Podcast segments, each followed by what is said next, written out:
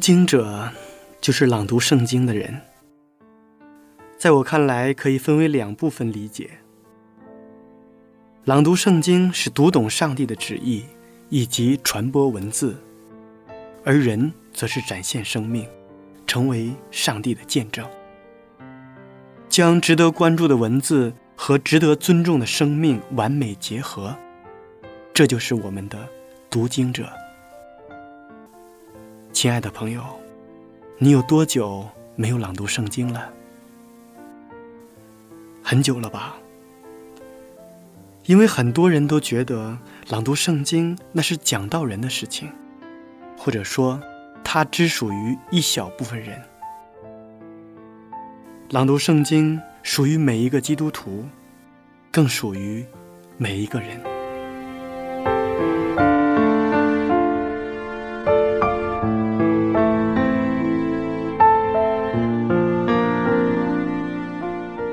我们这期节目的主题是“生命都有尊严”。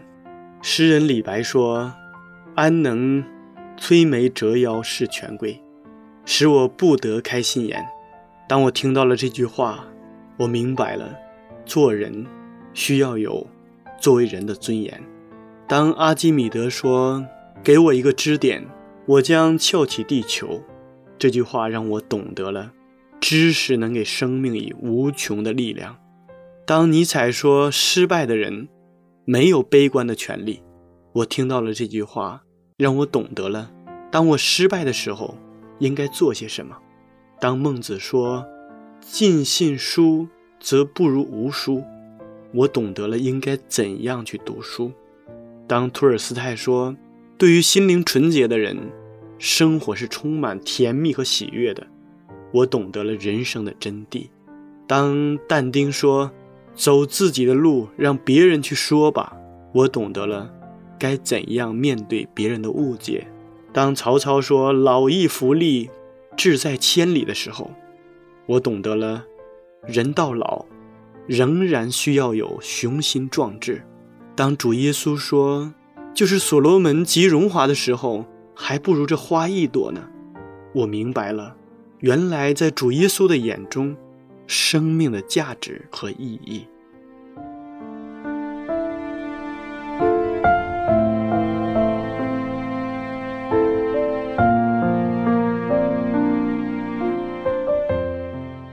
亲爱的听众朋友们，大家好，我是读经者节目的主持人明哲。今天我们要朗读的圣经是《罗马书》第五章，请大家准备好圣经。在朗读圣经之前，先让我们一同欣赏一首好听的诗歌。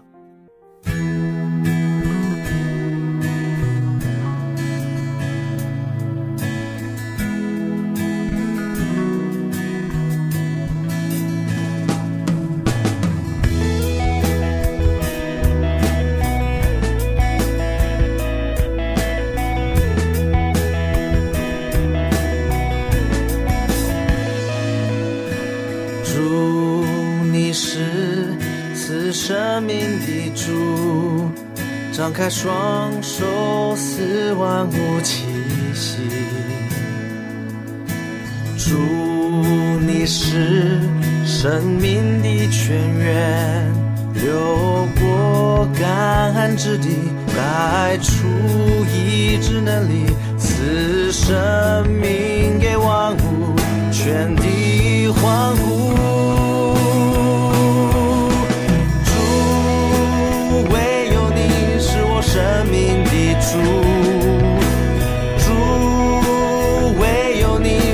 我喜乐全缘，I will live, I will live, I will live in you。生命的活水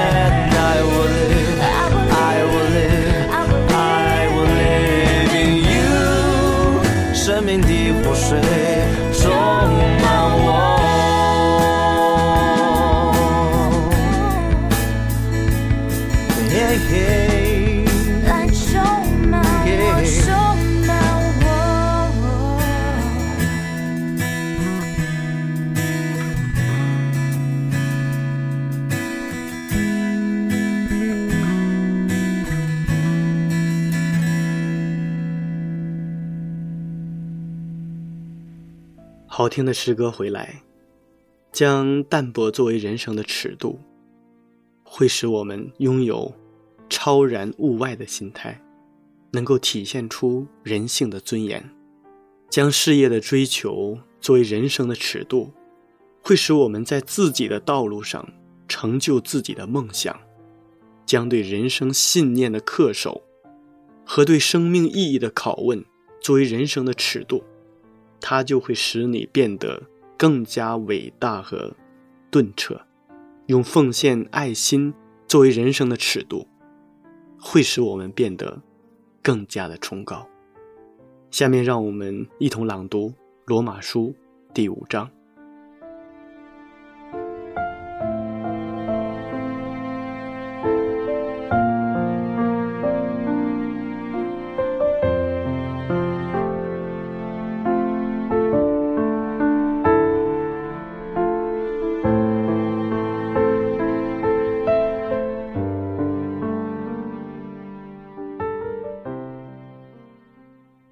书第五章，我们既因信称义，就借着我们的主耶稣基督得与上帝相合；我们又借着他，因信得进入现在所占的这恩典中，并且欢欢喜喜盼望上帝的荣耀。不但如此。就是在患难中也是欢欢喜喜的，因为知道患难生忍耐，忍耐生老练，老练生盼望，盼望不至于羞耻，因为所赐给我们的圣灵，将上帝的爱浇灌在我们心里，因我们还软弱的时候。基督就按所定的日期为罪人死，为一人死是少有的，为人人死或者有敢做的，唯有基督在我们还做罪人的时候为我们死。上帝的爱就再次向我们显明了。现在我们既靠着他的血称义。就更要借着他免去上帝的愤怒，因为我们做仇敌的时候，且借着上帝儿子的死得与上帝和好；既已和好，就更要因他的生得救了。不但如此，我们既借着我主耶稣基督得与上帝和好，也就借着他。以上帝为乐，这就如罪是从一人入了世界，死又是从罪来的，于是死就临到众人，因为众人都犯了罪，没有律法之先，罪已经在世上，但没有律法，罪也不算罪。然而。从亚当到摩西，死就做了王，连那些不与亚当犯一样罪过的，也在他的权下。亚当乃是那以后要来之人的预象，只是过犯不如恩赐。若因一人的过犯，众人都死了，何况上帝的恩典？与那因耶稣基督一人恩典中的赏赐，岂不更加倍的临到众人吗？因一人犯罪就定罪，也不如恩赐。原来审判是由一人而定罪，恩赐乃是由许多过犯而称义。若因一人的过犯，死就因着一人做了王。何况那些受洪恩又蒙所赐之意的，岂不更要因耶稣基督一人在生命中做王吗？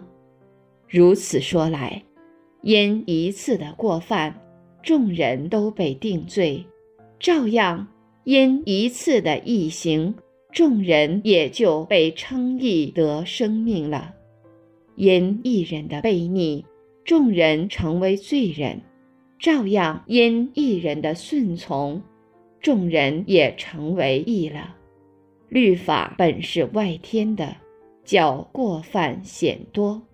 只是罪在哪里显多，恩典就更显多了。就如罪作王叫人死，照样恩典也借着义作王，叫人因我们的主耶稣基督得永生。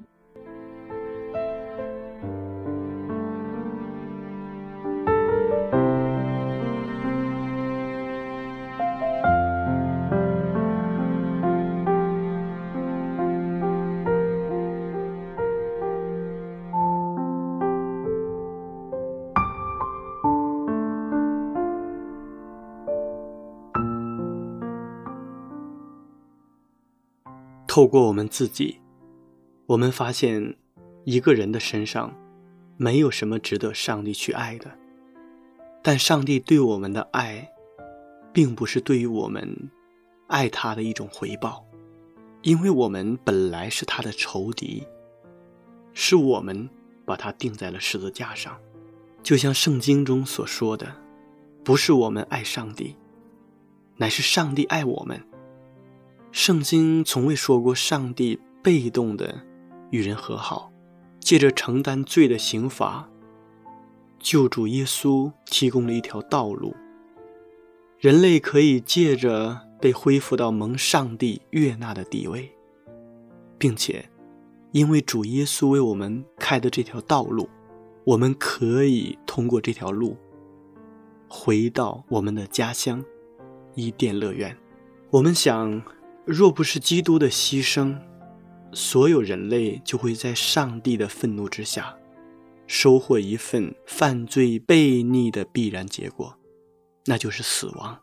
然而，上帝本着他的大爱，主动进行了和解，就像圣经里面说的：“上帝在基督里叫世人与自己和好。”虽然上帝强烈的憎恶罪恶。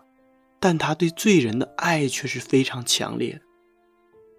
他已经毫无保留，无论代价是多么昂贵，他都要与人类和好。在圣经中，我们看到，救主耶稣的死，不是为了赢得上帝对人的爱，而是为了赢得人类归回上帝。实际上，上帝与人类和好的计划。在人类犯罪以前就已经设想好了，在堕落的人类身上恢复上帝的形象，唯有一个办法，那就是凭着信心和我们的主耶稣保持一种信任与爱的交往。所以，我们看到上帝不仅赦免，他还与人和好，他使我们与他的关系趋于正常。借着把自己儿子的义归给我们，我们的罪就被遮盖了。他甚至待我们好像我们从来没有犯过罪一样。我们也可以坦然无惧的来到上帝的面前与他联络，就像圣经里面所提到的，上帝的爱是何等的长阔高深，在基督里面向我们显明。我们如今在基督里就不被定罪了。每当我们想起上帝的恩典和慈爱，就会使我们看到自己的软弱和无助，就使我们越发的愿意依靠我们的上帝。有一次，我到某一个城市去出差，事情办完以后，我没有急于返回，而是流连于那一块地方的景色。当我穿梭于美景之中，真的恨自己少生了几双眼睛。然而这个时候，却被不远处的一幕吸引了过去。在一座商店前的人行道上铺着一张半米宽、四五米长的黑色橡胶板，上面写满了一行行漂亮的粉笔字，字写得非常漂亮，似乎是在临摹唐代书法家颜真卿的颜体字，所以我就不知不觉地走到跟前，心里面怀着那种敬佩之情。写字的人是一位双腿残疾的乞讨者。身上的衣着非常破旧，他坐在地上，用双手挪着身体写字。这位乞讨者置身于繁华的街市，显得与周围的环境格格不入。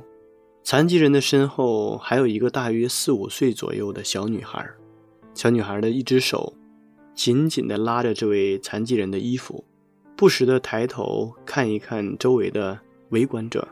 另一只手用一根细绳牵着一个红色的小塑料盆，里面散落着几张零钱。沿街乞讨的人在每个城市都有，像这位残疾人以写字乞讨的却很少见。一般的乞讨者都以自己可怜的一面行乞，有的甚至是骗子。我们发现这样的事情多了，渐渐连我们的同情心也变得麻木起来。有些人或许会想，残疾人身后的那个小女孩，或许并不是他自己的孩子，而是为了博得人们的同情，拐来的孩子。但这一次，我却感觉面前的这位与其他的乞讨者不同。虽然说他衣着寒酸，但一点也不拖拉。最值得我欣赏的是他刚毅的眼神。残疾人看到我望向他，微笑地向我点点头。却没有向我伸出乞讨的手。环顾四周，周围都是像我一样的路人，他们的神情也都是淡漠的。这位行乞的人并没有因为路人的围观而停下写字，看来他早已经习惯了这世间的人情冷暖。我虽然并没有完全的相信他，但看到他残疾的双腿，身后小女孩那清澈纯真的眼神，还有面前。那赏心悦目的书法，我觉得自己应该尽一份微薄之力。想到口袋里还有一些零钱，我随手掏出，放到小女孩前面的小塑料盆内。让我没有想到的是，那几张小面额的纸币里竟然夹带着一张五十元的纸币。放到他们的塑料盆内，我开始后悔起来。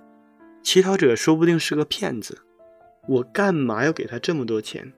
我真想把那五十块钱拿回来，但是周围那么多人，那样做又太没面子了。我正在懊悔自己的过失，小女孩将那张五十元的纸币捡出来，对残疾人小声说：“爸爸，这是五十元。”坐在地上的残疾人从小女孩的手里接过钱，递还给我，说：“先生，谢谢你，你给的太多了，我的字不值这么多钱。”这钱，请您收好。残疾人的话一下撞击到了我的心，让我为自己羞愧起来。就在刚刚，我还后悔给他们那么多钱。为了掩饰自己内心的愧疚，我蹲下身子，认真地看着他的眼睛说：“您别客气，您写的字确实很漂亮。这钱你拿着吧。另外，我还有件事想问一下。”为什么带着孩子出来呢？这孩子是你女儿吗？残疾人听到这样的话，向我笑笑说：“我的老家在山区，我从山上摔下来，双腿受伤，为了治腿，花光了所有积蓄，还欠下好大一笔债。孩子的母亲没法再跟我吃苦，就走了。没有办法。”我只好带着孩子出来讨口饭吃，也有好心人曾经救助、收容过我们。我没有了脚，但是我的手还在。我想用自己的双手养活自己和孩子，不想给别人添更多的麻烦了。我在这里写字，得到别人的施舍，这也算是劳动所得吧。这里头也有别人对我的肯定和尊重。孩子到上学的年龄了，我想尽力的送他去。这个男人的话让周围的人神情为之一震，我心里更加惭愧。他说的对，每一个人的生命都是有尊严的。他的腿断了，还在这里行乞，但他同样有着自己的尊严。一个作为正常人，和作为一位父亲的尊严。他只想以自己力所能及的方式，有尊严的活下去。我从残疾人手中接过这五十元，又将钱包里仅有的二百多元现金全部掏出，一起放到小女孩手里，对小姑娘说：“小姑娘，这钱是叔叔给你上学用的。”小女孩接过钱之后，亮晶晶的眼睛看着我。那位父亲正欲推辞。我迅速转身离开了。在我即将离开的时候，我看到一个与残疾人的女儿一样大的小姑娘松开爸爸的手，慢慢的走过去，将手中新买的玩具送给了小女孩。孩子直率的纯真，让周围的人动容。其他围观的人也纷纷向父女二人伸出了援助之手。他们的眼神不再是刚才的那种淡漠和嫌恶。而是多了些什么？有温暖，有善意，有尊严，是我们活着最基本的标准，是我们生命的意义的关键所在。做一个有尊严的人，无论你是否贫穷，是否困苦，是否碌碌无为，但一定要有尊严。尊严无关乎地位、财富、相貌、家世，它不被世俗的标准来衡量。当我们自觉地维护自己的尊严时，我们的生命便也会发出夺目的光彩。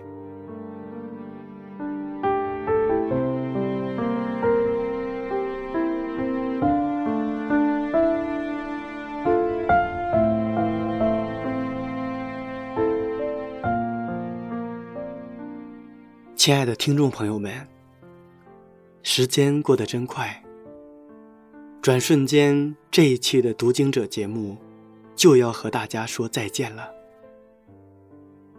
明哲非常期待下一次在读经者节目中与您再一次的相约。节目的最后，请大家欣赏一首好听的诗歌。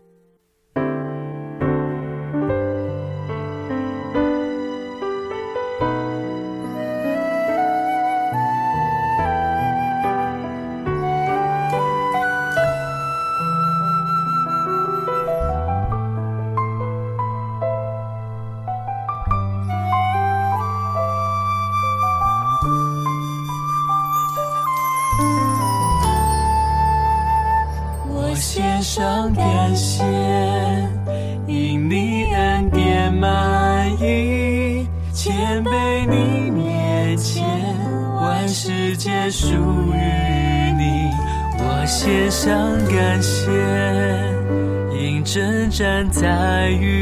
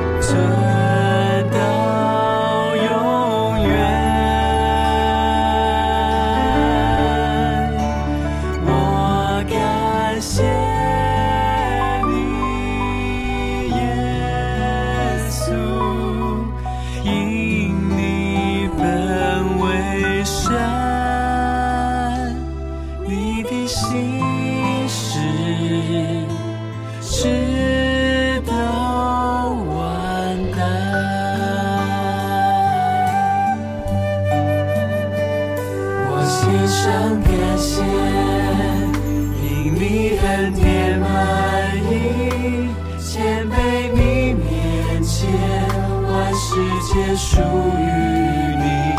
我献上感谢，因征战在于你，只愿不断感谢。定睛仰望。